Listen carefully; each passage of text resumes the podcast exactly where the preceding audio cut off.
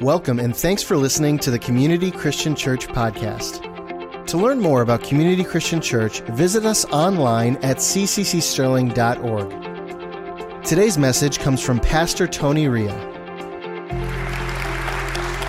Are you ready for this series? Are you sure? Okay. As announced, today we're going to begin a brand new 13 part summer series entitled Rise and build.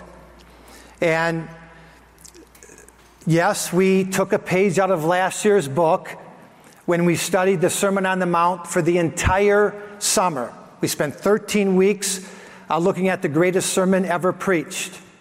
And since we got a tremendous amount of positive feedback and support, we decided to repeat that same concept and do it again this year. You know, as they say, never change a winning hand. So, starting today and continuing throughout uh, the entire summer, ending the last week in August, we're going to be repeating this rise and build theme over and over again. And the majority of the study will come from two Old Testament books, Ezra and Nehemiah. Can I get you to say that? Ezra and Nehemiah. I know you've been wanting to do that ever since we announced the start of this series. Now, unlike the Summer on the Mount series, Rise and Build will not be a verse by verse expository teaching.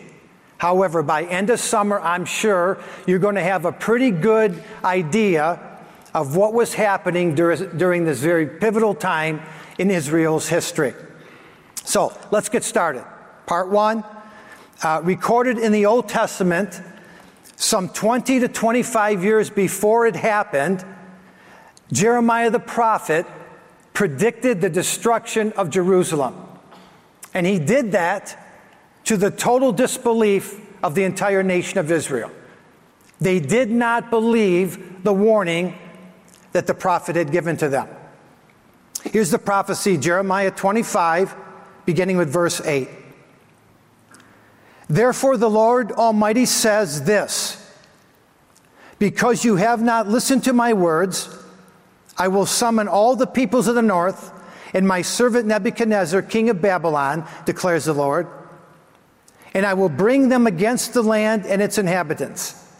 I will banish from Israel the sounds of joy and gladness, the voices of bride and bridegroom, the sound of millstones, which are those who sit and sing and the light of the lamp.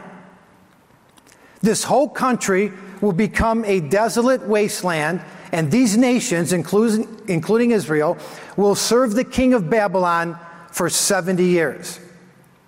All right, here Jeremiah tells the people they're going into captivity, and they're going to live in a strange land, serve a foreign king for 70 years. And please understand that this judgment came after the people had basically turned their backs on God. They disregarded his laws and commands. They disrespected the Sabbath day, uh, which God had appealed to them to make holy.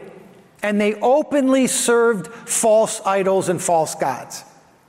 And the Lord, throughout the generations, made countless and repeated efforts to get the people back serving Him. Repeatedly, He appealed to them to return to him. But they refused to listen to his word, they rejected his word, and they would not repent.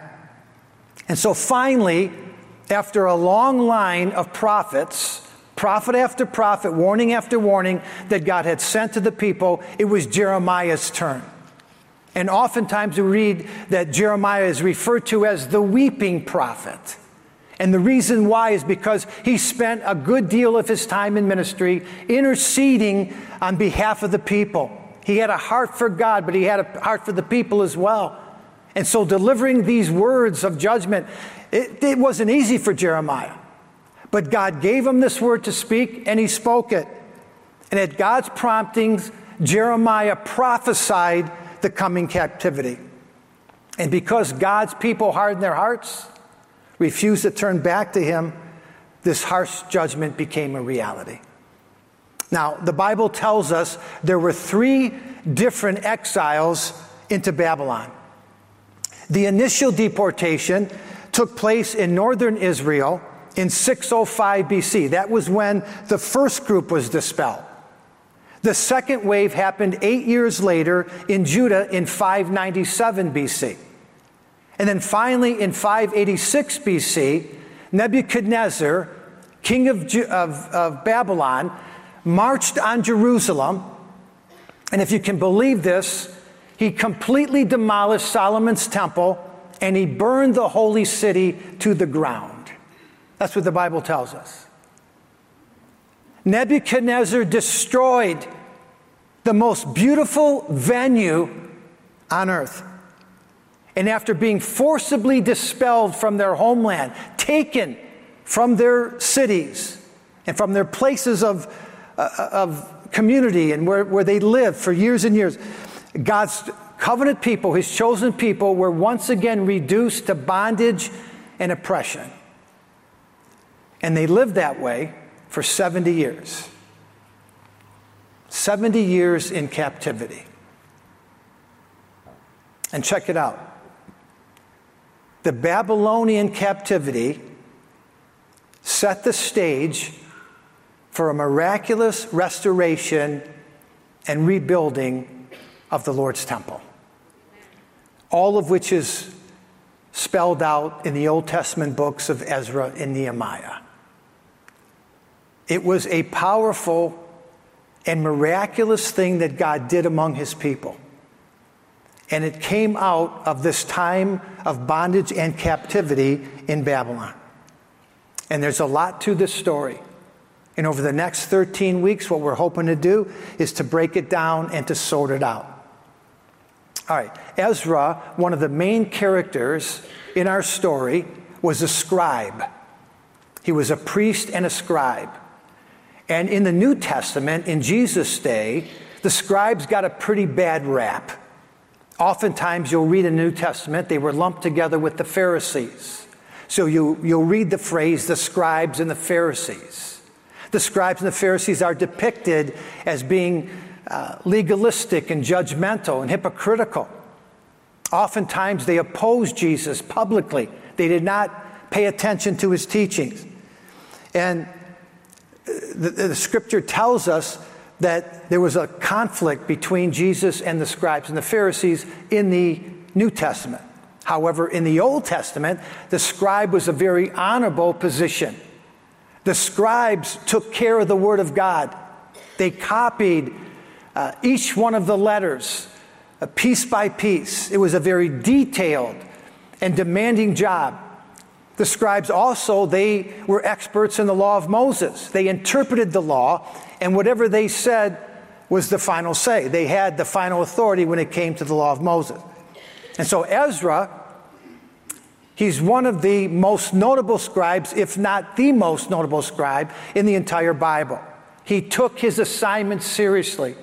He loved the Word of God. He handled it with, with care and in high esteem. In fact, Ezra is the Luke of the Old Testament to make sure that we got the story right. And so the book of Ezra opens up, you know, chapter 1, with a king by the name of Cyrus, king of Persia, making a surprise proclamation. Cyrus decreed that all of the Israelites who had been living in Babylon for the last 70 years, they were now free to return home and to go rebuild their towns and their villages, to rebuild their, their cities, and to rebuild their temple. And please understand at this point, Babylon is not in power. It's 70 years after the fact. And so the Media Persians now are the dominating force in the world. And so after Cyrus gave this decree or this royal edict, God raised up a man by the name of Zerubbabel to lead the way. And Zerubbabel, he rallied that first group of exiles or captives going back to Jerusalem, and he was the one that was put in charge of the rebuilding project, the temple rebuilding project. But make no mistake, Ezra felt the stirring of God in his heart as well. Even though he wasn't with the first group that went back to Jerusalem, he just knew in his heart that something good was about to happen. He knew that God's hand was upon the people. He had read the prophecies. He had listened to what the Word of God had to say. And he was convinced that revival was on the horizon. And Ezra knew that God was calling him to be a significant part of the restoration. So he had opened his heart to God and he was ready for the Lord to use him.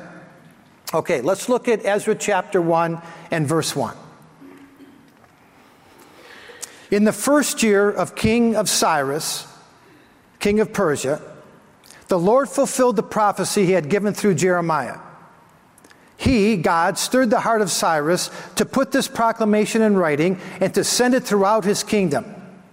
This is what King Cyrus of Persia says The Lord, the God of heaven, has given me all the kingdoms of the earth. He has appointed me to build him a temple at Jerusalem, which is in Judah. Any of you who are his people may go to Jerusalem in Judah to rebuild this temple of the Lord. Let, us read that one more time. Uh, Cyrus is saying to the entire kingdom, his entire kingdom, any of you who are his people may go to Jerusalem in Judah to rebuild the temple. Then God stirred the hearts of the priests and the Levites and the leaders of the tribes of Judah and Benjamin to go to Jerusalem and to rebuild the temple of the Lord. Okay, in the year 538 BC, so some 48 to 50 years after Nebuchadnezzar sacked Jerusalem, after he completely destroyed all of the buildings, including the temple, after he burned the city to the ground, one day, King Cyrus wakes up, jumps out of bed, and he says, You know what? I think I'm going to free God's people. You know, I've had it on my heart a little bit, it's been in my mind. I think today's the day that I am going to send out a proclamation allowing the people of God to return to their homeland. How does something like that happen? I mean, Cyrus is not a believer. He, he, he doesn't follow the Jehovah God, even though he says that the Lord is the Lord of heaven and earth. He, he makes that declaration, but he's not someone who understands Judaism at all. How does he make that kind of declaration? How does he let the people go? Well, the scripture that we just read said God stirred his heart. God was orchestrating the whole thing. In fact, 100 years before Cyrus, 150 years before Cyrus was born, God calls him by name in the scripture. He does that in the book of Isaiah, Isaiah chapter 44. And in Isaiah 44 24, here's what it says This is what the Lord says, your Redeemer and Creator. I am the Lord who made all things. I alone stretched out the heavens. Who was with me, God says, when I made the earth? When I say of Cyrus, he's talking about King Cyrus, he is my shepherd. He will certainly do as I say. He will command, rebuild Jerusalem. Cyrus will say, restore the temple.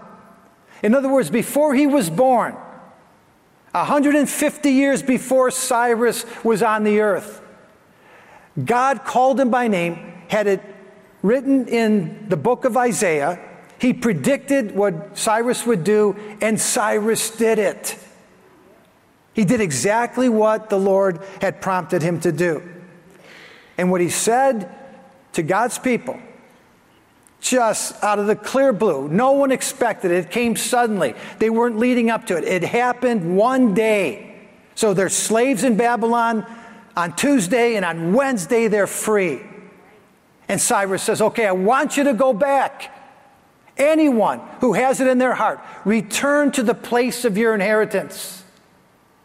Go back to Israel, go back to Jerusalem, go back to your homeland, and build your relationship with God, build your relationships with each other. Be called the people of God again. You've been in captivity for so long. You've been away from your worship. You've been away from all of the celebrations and all the festivals. Cyrus says to the people, go back and redo all of that. Learn that all over again and become the people of God. Now, Ezra chapter 2 lists all of the families and all the people who responded to uh, the proclamation and went back to Israel. They were favorable when they heard what Cyrus was saying. They responded favorably. They wanted to go back. They're, they're all listed in Ezra chapter 2. I'm not going to read all the names, but let's look at a couple of verses. Beginning with verse 64, Ezra 2, 64 and 65. So a total of 42,360 people returned to Judah. In addition, 7,337 servants and 200 singers, both men and women. The whole company numbered just under 50,000 people. 49,897 people that the Bible specifically tells us about, gives us the number 49,897. You know, according to historians and Bible scholars, there were a million people, a million Jews living in Babylon at the time. A million. 50,000 returned to Jerusalem. I, am being somewhat methodical and pausing on purpose because I, I'm wanting you to think about some of these things. I'm wanting you to get them in your mind. There were a million people that had been forcibly removed from their homeland, dispelled from all of their religious activities, all the things that they knew to do from the time that they were born, the relationship that they had with God, the, the worship that they experienced in the temple. A million people. They're living in Babylon. They've been there for 70 years, three different exiles, and 50,000 of them return. 5% of the people. 5% of the people responded to the king and they went back to the land of their inheritance. Why so few? Any idea? Because they got comfortable in Babylon. I hope you hear that statement. That is the most dramatic statement I'll make all morning. The people of God stayed in their place of captivity and did not go back to their homeland because they got comfortable in Babylon. Too comfortable to want to go back.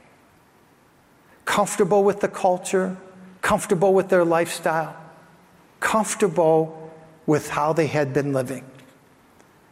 And the majority of God's people, they didn't understand, they didn't discern, maybe they didn't even care that not only was the temple of the Lord in ruins, but their faith was on the verge of bankruptcy. Didn't even know it. You know, I'm sorry to say to you this morning that I feel as though history is repeating itself. And the same can be true, and the same can be said about the church today. That the church has not discerned the spiritual climate that we're in it's a declining climate. It's almost as if we have chosen bondage over freedom. And the prophetic word of the Lord that is being spoken to the church today, I hear it very clearly, is rise and build. Rise and build. This is what God is saying to us.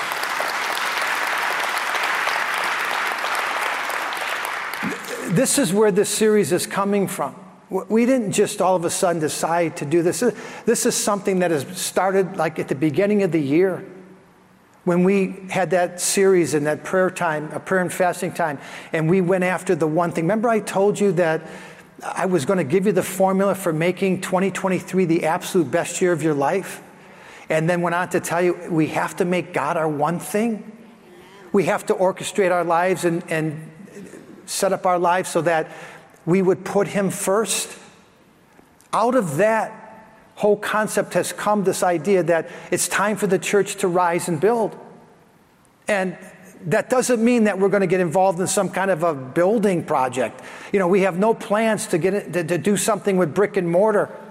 No, our desire for this summer is to rise up from our complacency, to rise up from our comfort zone, to rise up from the culture that we're, at, that we're in right now, to strengthen our faith and to build the church.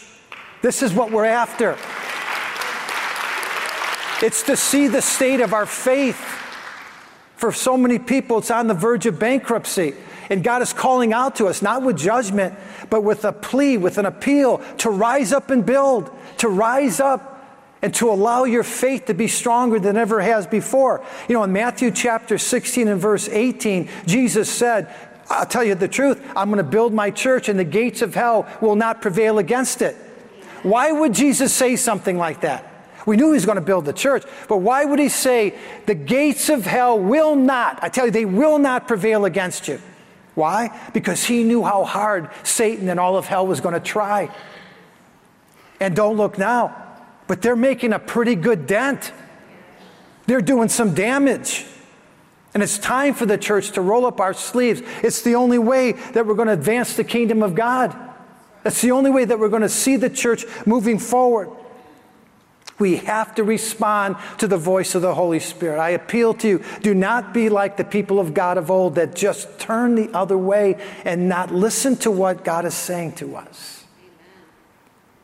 Now, there are some things on my heart this morning. I've been holding on to them for a while. I'd like to just be transparent and open with you. Would you let me do that this morning? Could I do that? Maybe I'll dismiss half of you and then the other half can just.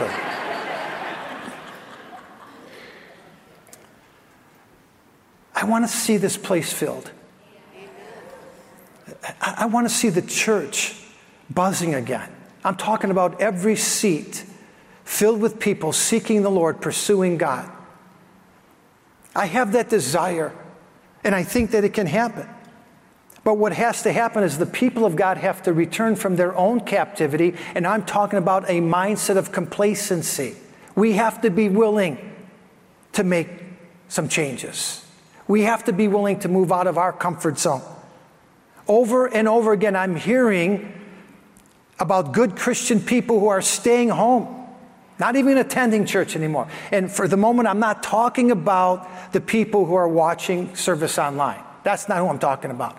Heavy on my heart are the statistically hundreds and even thousands of people who have walked away from the church. They simply don't even come to church anymore. They don't find the value in attending church. I want, I want to say this as honestly and sincerely as I possibly can. Please listen to me. If you've been hurt, and I know that you're here, so this probably doesn't apply to you, but I'm getting it on tape. If you've been offended by this church or some other church, if you've not had your expectations met, if you've been let down, I'm sorry.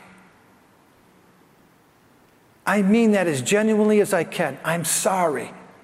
The church is not perfect. We don't do everything perfectly. Pastors and leaders and elders, they're not perfect. But I'm going to tell you this too the Lord is calling your name. So He's calling your name.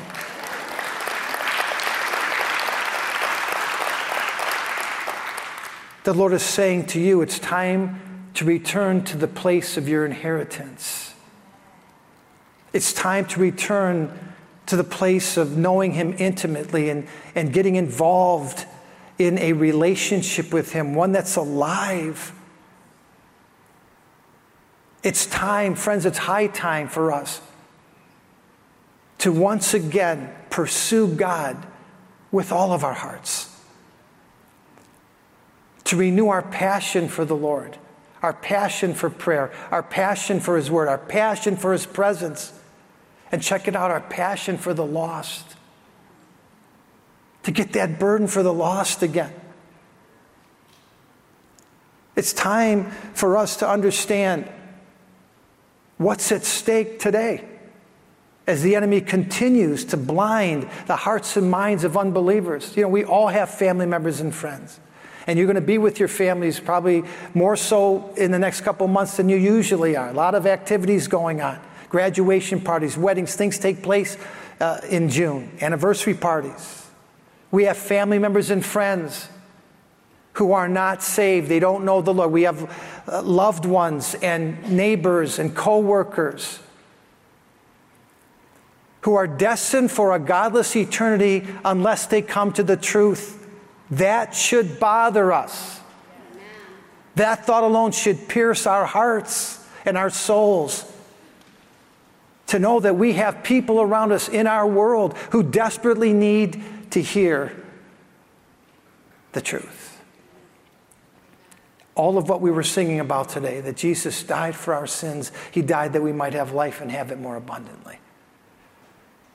You know, a couple of weeks ago, I was working with Adriana, my granddaughter, and so happy to have her here uh, with us, visiting her family. We were working on a Bible homework project, and for this particular project, Adriana had to uh, build the three missionary journeys of Paul on Google Earth. So she couldn't copy and paste. She couldn't go to another source and find all the way he traveled. So he, and, then copy him onto her paper. No, she had to create it step by step. She had to go from place to place and she had to make this on, happen on Google Earth. And so as we were following his journeys and uh, tr- trying to decide where he went, we noticed that during his second missionary journey, he traveled from Antioch to Troas without doing much in between. That's a distance of 800 miles. So 800 miles of nothing. Now, it's 800 miles from here to Sioux Falls, just about, a little bit more. It takes me 14 hours to get there, get there by car. When we did the calculations, we thought, uh, we looked at each other, we thought, what in the world would possess Paul to travel all that distance on foot or on beast just to get to Troas? And we quickly concluded his passion for the lost. Everything he did, it was with an evangelistic thought in his mind. People who were far from God wrecked him, broke his heart. And the more he matured in the Lord, the greater his passion for the lost became. I mean, he would go way out of his way to preach the gospel message to one person. He would be stoned. He would be abused. Eh, eh, read about some of the things that happened to him. Why? Because of his defense of the gospel message, his willingness to share the gospel with people who had never heard it before. You know, sometimes for us it's the other way around. The more we're saved, the less we're concerned about the unsaved. And I understand how that happens sometimes. We spend a lot of time with our church family. We're in Bible studies and life groups, and we're doing life with one another, and there's nothing wrong with that. But we can't lose sight of the Great Commission, which is to go into all the world and make disciples. It's part of our responsibility is to make sure that other people are hearing the gospel message. And that's who I want to fill this place with. People who need the Lord. Desperate, broken people who are compelled to get down on their knees and confess the Lordship of Jesus, Jesus, just like we did at one time in our life. That's what we need.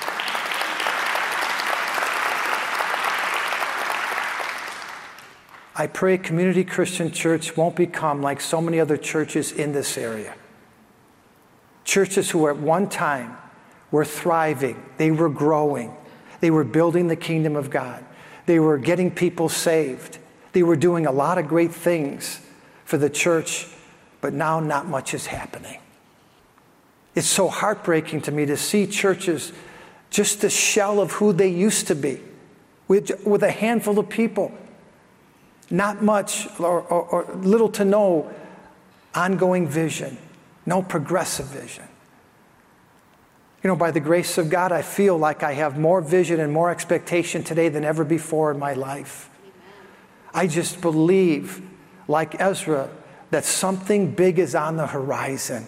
God is getting ready to move among the people. There's going to revivals coming to the land, and I want to be a significant part of what God is doing.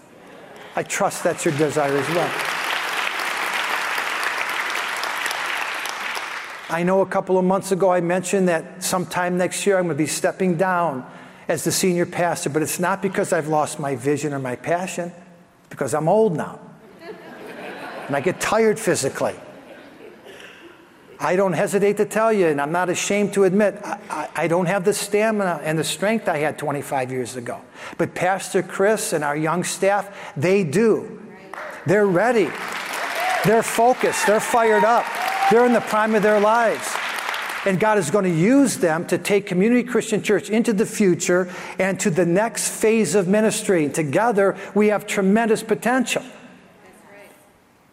In the past, God has graced us. He's graced us to build this beautiful sanctuary, this beautiful building. He's graced us to have the facilities that we need here. And in these days, I believe He's gracing us to fill them, to not lose sight of what the Spirit of God is saying to the church today. You're going to get 13 weeks of this. Rise and build. Rise and build.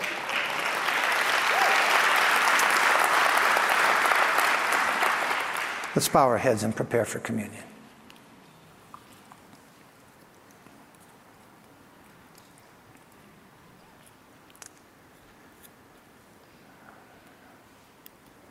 Father, as challenging as this message and the future messages might, might be, I'm asking, Lord, that we would have hearts to hear, hearts to understand, ears to hear, eyes to see what it is that the Spirit is saying, not only to the church, but to us.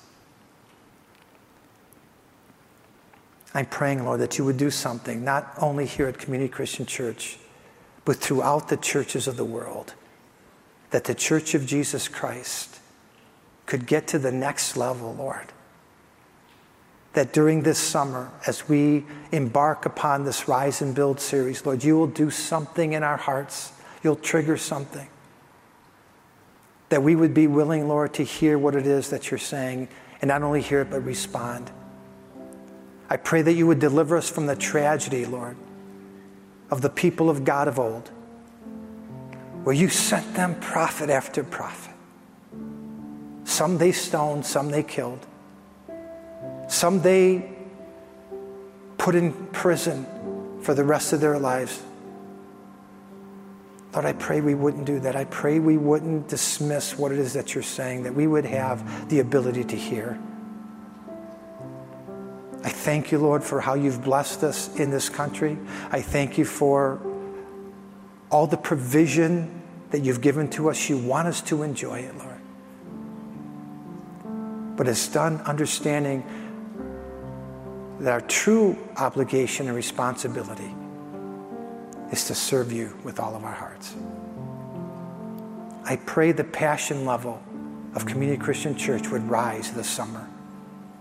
That, Lord, our determination to move out of our place of complacency, complacency and comfort and bring us into the land of our inheritance would be so high, Lord. You would do it person to person. We pray these things in the name of Jesus. Amen. In 1 Corinthians chapter 11, it was Paul the Apostle who said, What I've received from the Lord, I pass along to you. That the Lord Jesus Christ, on the night he was betrayed, took bread. And after he had given thanks, he broke the bread, gave it to his disciples, and said, This is my body, which is for you. Do this in remembrance of me. And then after supper had ended, Jesus took the cup. Again, he gave thanks. He passed the cup to his disciples. He said, This cup is a new covenant in my blood. Do this in remembrance of me. For as often as you eat this bread and drink this cup, you declare the Lord's death till he comes. Paul wrote that out in his letter to the Corinthians, the first letter. But for those of you who are Bible scholars and you understand the Word of God, you know that Paul wasn't there. He's passing along instructions as to what happened when Jesus instituted the communion service, but he wasn't there. He tells us how he could do it. He said he received it from the Lord. The Lord Jesus Christ revealed it to him It was as if he was there. So, what Jesus revealed to him, what Jesus showed him, it was almost like he was sitting there with the disciples on the night that Jesus instituted the communion. And he was right there. He had a front row seat and he heard every word and he responded to everything that Jesus was saying. And he did. That's what I want for you this morning. That's what we've been praying about for the last couple of weeks. Doesn't matter how many communion services, that you've been a part of, how many times you've held the bread and the cup in your hand, how many times you've gone through the motions of communion. I'm praying that this one would be personal for you. That when Jesus said, This is my body, which is for you, you would know it was for you. Not the person next to you, not just the pastor or leaders of the church, not your goody two shoe friend that never does anything wrong. You. This is my body, which is broken for you. And then when Jesus took the cup, I want you to imagine and envision him sitting right across from you, speaking directly into your eyes. This cup, uh, this covenant cup, I'm establishing in my blood for you. Not for the person next to you, not for the pastor, leaders, not goody two shoes, friends of yours that never do anything wrong. For you. I did it for you. And after you enter into that intimate relationship with Jesus, and you can picture yourself there, just like Paul did, he wasn't there, but he it's like he was there. Once you can do that, when you can see Jesus reaching out to you, then I want you to hear him call your name. Because he is. He called Cyrus's name. He, he wrote about it in Isaiah 150 years before he was born. He called Ezra's name. He called Nehemiah's name. He's calling your name today. He's calling your name. And because he's so intimately concerned about you, he's asking you to take one step toward him today. That's it, just one baby step. If you're far away from God, if you're not in the place that you know you should be, he's just asking you to take one step. Maybe you're not going to get all the way to where you need to be, but just take one step. Move in the right direction today. If you're as close to God, you've never been this close, take one step closer. This is what God is asking us to do. This is what it means when we say rise up, rise and build. It just means we're going after God.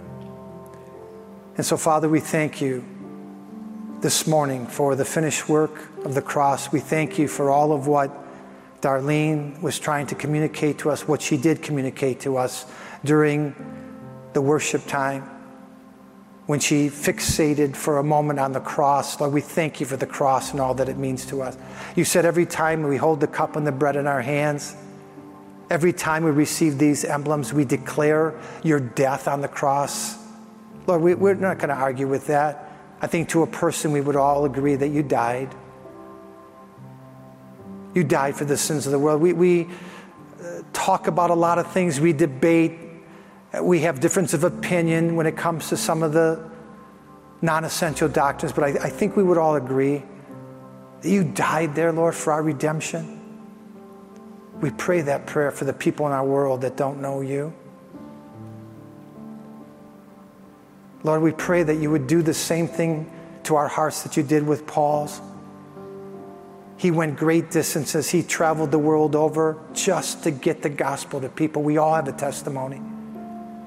You've moved in all of our lives, Lord. Help us to get out of our place of comfort and return to the land of our inheritance. Let's receive the bread and the cup this morning.